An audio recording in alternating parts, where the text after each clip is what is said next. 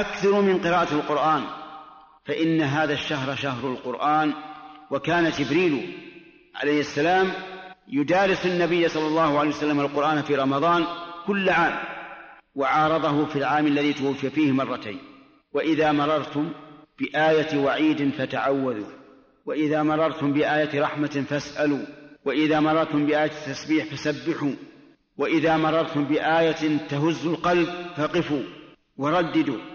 فلقد ثبت عن النبي صلى الله عليه وعلى آله وسلم أنه قرأ قول الله تعالى إن تعذبهم فإنهم عبادك وإن تغفر لهم فإنك أنت العزيز الحكيم قرأها في ليلة فما زال يكررها حتى أصبح لأنها آية عظيمة. حركوا القلوب بالقرآن حتى تجدوا له حلاوة وآثارا حميدة جوال الشيخ ابن عثيمين رحمه الله تعالى إشراقة علم وبوابة فقه.